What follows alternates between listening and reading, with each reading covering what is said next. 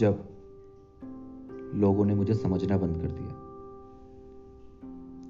तब मैंने लिखना शुरू कर दिया। ये जो दो लाइंस मैंने बोली ना, ये बता देती हैं कि मैंने क्यों लिखना शुरू किया। तो एक शायरी का कलेक्शन है मेरा, जो मैंने पब्लिश किया है, एक बुक एक बुक में, जिसका नाम है अल्फाज इश्क। जिसमें मैंने ये अपनी बातों को रखा है कि, जो मेरी सोच भी है थिंकिंग भी है, कि प्यार के अनेक रूप हैं। प्यार सिर्फ़ बॉयफ्रेंड और गर्लफ्रेंड का नहीं होता। वो कोई भी हो सकता है।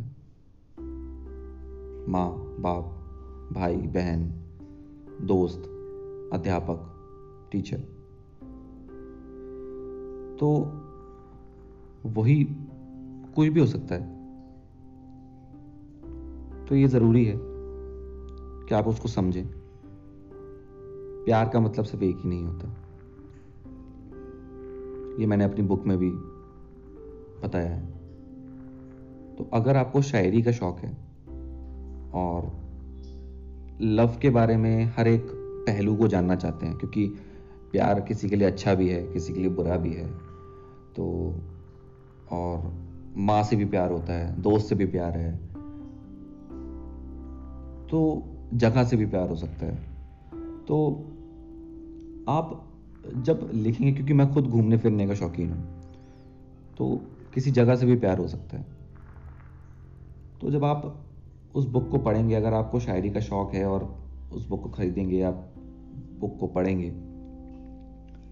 तो आपको वो बुक एक अलग नज़रिया देगी, प्यार को समझने का और देखने का। उसके बाद ये और बोलना चाहूँगा कि ये बुक जो है एक किसी ना किसी बात पे लिखी गई है, जो थॉट्स आते हैं, जो भी चीज़ें आती हैं, सब रियल हैं। जो हुआ सिचुएशन के हिसाब से वो लिखता चला गया मैं। और कोई इमेजिनेशन नहीं है। जो जो सिचुएशन होती थी, उस हिसाब से मैं लिखता चाहता था। तो किसी वक्त पे या हालात पे या फिर किसी व्यक्ति को ध्यान में रखते हुए पन्ने पे उतारी गई हैं। तो आपको ज़रूरी डिटेल बता देता हूँ। किताब का नाम है अल्फाज इश्क। मोड जो है वो हिंदी में है। दूसरा शायरी है ये। हंड्रेड शायरीज हैं इसमें। तीसरा, ये जो अवेलेबल रहेगी, वो रहेगी नोशन प्रेस डॉट कॉम पे। मैं फिर बोल रहा हूँ नोशन प्रेस डॉट कॉम पे और कुछ ही दिनों में अमेज़ोन पे भी अवेलेबल हो जाएगी। अमेज़ोन डॉट इन पे। तो वहाँ पे आप जाके सर्च कर सकते हैं अल्फाज इश्क। और नोशन प्रेस पे भी नोशन प्रेस पे अभी भी अवेलेबल है करेंटली आप इसको वहाँ पे सर्च करके अल्फाज इश्क या हर्षित मेहरोत्रा मेरा नाम सर्च करके हर्षित मेहरोत्रा ऑथर नेम तो तब भी आपको ये बुक मिल जाएगी. और इसका प्राइस है वन थर्टी